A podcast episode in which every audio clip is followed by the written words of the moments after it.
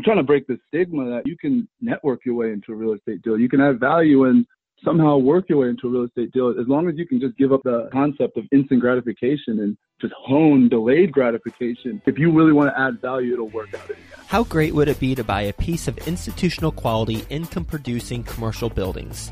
Well, now you can with Building Bits. It's not a REIT or a fund. Building Bits is a new platform for non-accredited investors where virtually anyone, regardless of income, can select a building lease to a major corporation with a guaranteed long-term lease.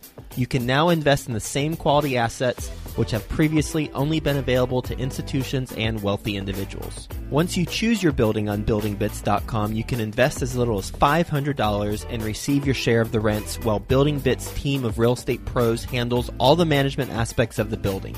For the first time, the big corporations in America can actually start paying you. And when the building is sold in the future, the potential appreciation is redistributed to everyone, so you don't just get the rental income, but also share in the upside. Best of all, since these securities are S E C qualified, they are freely tradable immediately. The five hundred dollars minimum with no upfront fees is available for a limited time. There are great properties available nationwide with major tenants, so don't wait. Go to buy bits dot u s today and pick your property before they're all sold out of their current inventory. That's buy bits dot u s. That's buy, B U I, bits, B I T S, dot U S. The S E C offering circular is available at building bits dot com. Best ever listeners, how you doing? Welcome to the best real estate investing advice ever show. I'm Joe Fairless. This is the world's longest running daily real estate investing podcast. We only talk about the best advice ever. We don't get into any of that fluffy stuff. With us today, Hakeem Velez. How you doing, Hakeem? I'm great, Joe. Thanks for having me. Yeah, my pleasure. Nice to have you on the show. And a little bit about Hakeem. He is a tight end in the N F L. He has played for three teams. Let's see, the Cardinals, the Lions, and the Giants most recently. And most relevant to us, he has been investing in real estate for seven years. He started by flipping ten houses in college. So I imagine you are playing football and also flipping homes in college. You're a very busy man in college. He's based in New York City, and you can say hi to him. We have his link to his LinkedIn profile in the show notes. So with that being said, you want to give the best ever listeners a little bit more about your background and your current focus? Absolutely. Thanks, Joe, for the beautiful introduction. Like you were saying, my name's Hakeem. I originally went to Monmouth University. It's a small school in New Jersey, and it's one of the few schools in the country that has a real estate program for an undergrad. So my undergrad is business with a concentration in real estate. So while I was in college, I found a mentor, who's essentially the girl I was dating, her dad at the time, had just started flipping houses. And he knew I was a real estate major, and he kind of took me under his wing. And I just had to decide different places and facets in his business where I wanted to add value. So I was the guy swinging the sledgehammer. I was the guy driving for dollars, and I didn't even realize what I was doing at the time. I was knocking on doors of pre-foreclosures and putting in offers. I was handwriting our direct mail campaigns. It was a lot of experience, and the wildest part about it is I didn't even know about BiggerPockets at the time. I was just experiencing and doing. It was wild. It was kind of hard to do. Playing Division One college football, it's not the easiest thing to do, but real estate is something that I'm passionate about and I love. So I made time and, and made it happen. Mm-hmm. And as I kind of transitioned my career, like you were saying, I, I went to the Arizona Cardinals as a rookie. And what I decided to do was to house hack a fourplex using my F H A loan. I bought a four unit in Phoenix, lived in one unit, rented out the other three. And it was awesome. I mean, it was completely opposite of what my teammates were doing. Oh, I guarantee um, you the opposite of what at the time. Yeah, and you'd be surprised at the neighborhood that the fourplexes. I mean, one of my tenants was Section eight, and like I didn't mind it. It was still, it was, it was the right move for me at the time, uh-huh. um, and it really protected me because I, I have a brother as well who's an N F L player, and I watched him while I was in college when he got traded from the Oakland Raiders to the Buffalo Bills. He was still locked in on a lease in Oakland for like another six months, paying three thousand dollars a month for rent. I'm like, man, that's eighteen thousand dollars going to air. You know what yeah. I mean? Yeah. So it essentially protected me. So when I knew I was inevitably going to get cut from the Arizona Cardinals, when I got cut, I took that unit and now my property manager Airbnbs it. Mm-hmm. And it does double of what it would do for renting it out. And then I really rinsed and repeated and did the same exact thing when I got to Detroit. Within a month, I found a duplex. Lived downstairs, and my fiance, she handled the Airbnb upstairs, and it, it covered our mortgage. And then once we just had a newborn. I'm the father of a five-month-old. Congrats. Thank you, sir. After the baby came, we decided to stop Airbnb. And then moving forward, after I was released from the Lions, I have a property manager renting that property out now. And moving forward, I've just found mentors along the way. I'm currently working with a few partners out of Detroit and Miami, and we're starting an opportunity zone fund. We're heading over to Germany to start raising the capital for that at the end of February. We're, we're heading out to Germany to go to start this fund. So I'm really excited about going to capitalize on the, the opportunity zones across the country. But yeah, that's essentially where I'm at. I've been investing for seven years. Real estate's my passion, my lifeblood, like what I eat, sleep. I try and yeah, I talk to everybody about real estate, and, and I, I love it. So you talked to everybody about real estate. I imagine you were talking to everybody about real estate while you were playing for the Cardinals and the Lions, and you were house hacking. If that is the case, what were your teammates saying about what you were doing? So essentially how I approached the process was, I'm sure you're familiar with Michael Blank. Sure.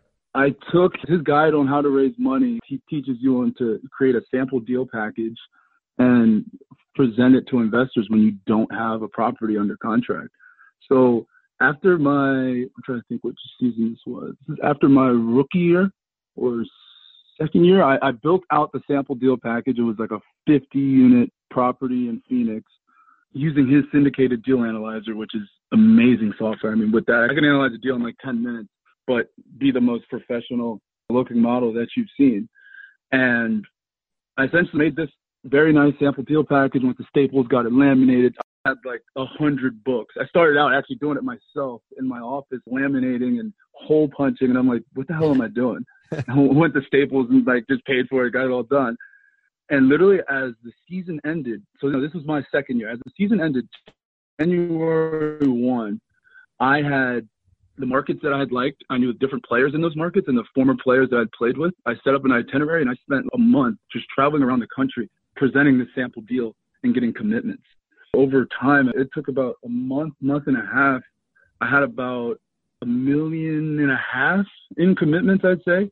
And from their perspective, I'd say they're very receptive to the concept of real estate. You know, everybody loves real estate and everybody knows somebody who invests in real estate. It's just more about educating. Most N F L guys have different finance guys and different sharks throwing deals at them every single day and not really knowing what's good and what's bad. I guess from my perspective, being a player, it helps that certain level of trust of being a player, going through the grind and all of that. And I didn't saturate my market. I'm not real estate, real estate, real estate. I was very organic about it. The guys who gravitated towards me and I like trust and respect, and we all like trust and respected each other, then we do dinner and it would be almost like just an education session. I'm explaining how cap rates work, how markets work, the difference between commercial real estate versus single-family real estate, and then just giving them a walkthrough, just play-by-play of exactly how a value-add apartment syndication would work, showing them the different structures, showing them my fee structure, how I don't do an acquisition fee because I'm not looking to make money up front and things like that. And it was awesome. And then essentially whenever I get a deal, I hit them up and then it works very smooth. And I had one massive deal in Saint Louis, fifty-six units. It was for five point six million dollars. And I had negotiated the seller to carry back a portion of the purchase price. Earnest money deposit is in. We're in due diligence. And I had gotten the, from the accountant, the seller's accountant, I had gotten their actual numbers from like their L L C's bank account from their income statements. Uh-huh. And from what they advertised from their pro forma, because it was an off-market deal, yep, the N O I was off by about two hundred thousand dollars. That's a lot like, on a fifty-six like, unit. Yeah, it was a lot. And I'm like, are you like, this is, this like, can't be real. And they tried to renegotiate, drop the price, all this different stuff. And I'm like, no, I can't. The value of my network is too important to risk it on bending to make this deal work. I could have taken less and still made the deal work, but I didn't know what the seller was lying about. So I essentially went back to each of those investors because I, after presenting the sample deal, I went back to all of them, sent them out my package of, you know, the syndicated deal analyzer with the facts about the property and the market to all of them. And they were all in, and I had to go back and go, look, this is why we're not doing a deal X, Y, and Z. And the awesome part about it is that they respected me twofold, and now they're just hungry and waiting to get on the next deal. Mm-hmm. So you have your fourplex in Phoenix, and you still have a fourplex in Detroit? It's a duplex in Detroit. Duplex, yeah, sorry. Yeah. Duplex in Detroit. And then once you got those two, then you were really hitting the pavement and preparing for some larger deals, and you rounded up verbal commitments of one point five million dollars by educating players, and then you came across a fifty-six unit. The seller was not telling you the truth about what they were offering, and so you exited out of that deal, and, and now you're focused with some business partners, the Opportunity Fund. Is that accurate, or are there, are there any deals in between that we missed? Yeah. Okay. Yeah, so with a business partner, we're doing the Opportunity Zone.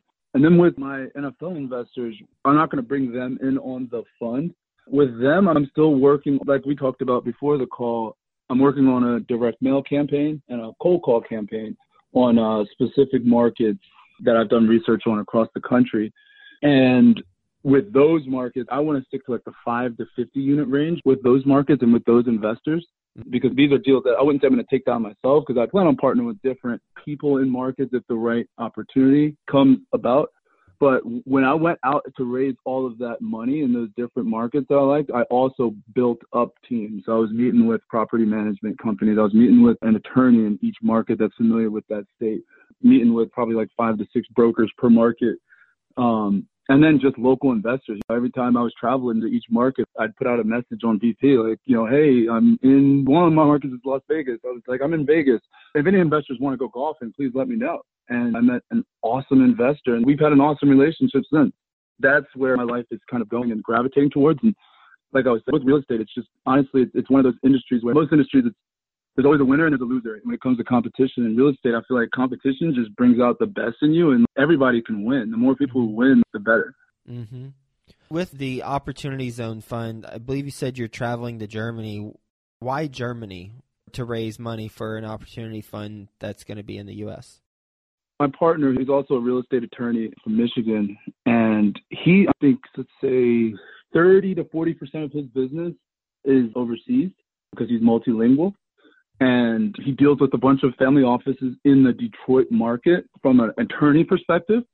And funny, the one thing why I swear by BiggerPockets is because I met these people through BiggerPockets, and they're not even on BiggerPockets, just like a friend of a friend of a friend, just uh-huh. through networking on BiggerPockets. But we went golfing with these people from Ireland, and they're connected with a family office from Germany who my partner has done plenty of deals with in the past through these people from Ireland. And they deploy three hundred fifty million dollars of capital in the United States every year for single-family houses. And essentially, the pitch is having them allocate one hundred fifty million dollars of their capital gains towards opportunity zones, because it makes sense. I mean, the capital gains they're seeing from that injection of all that capital, we're getting taxed like crazy, and it's, it's a win-win. What would be your role in that?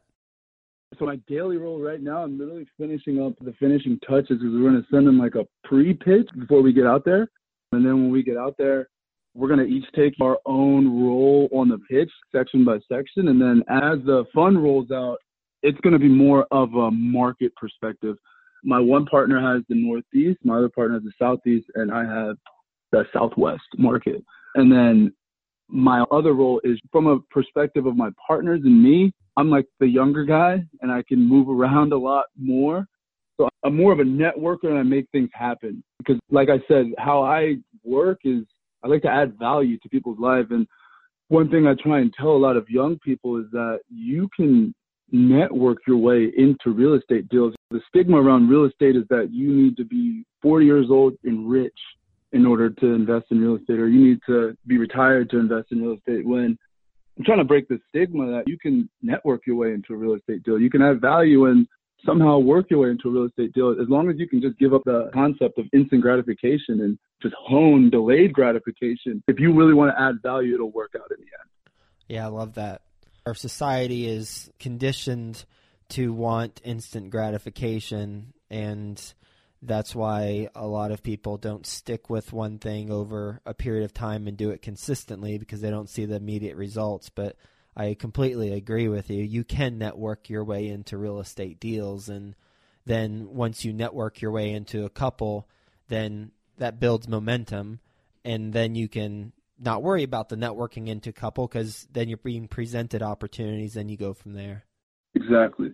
The conversations you have with N F L investors or players who are wanting to invest in a deal that you put together, what are some questions that they have when you're talking to them? Because you said the education piece is the important part of it, but then also they're getting presented deals, quote unquote, from all sorts of different angles and for better or worse. So I'm sure they have their guard up as well. So you've got to break through the guard that they rightfully have up and then educate them on this. So what are some questions that are typically asked of you?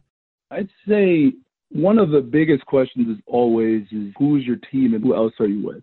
And that's why the route of first building teams anyway. And yeah. I instantly, no matter what, lose credibility.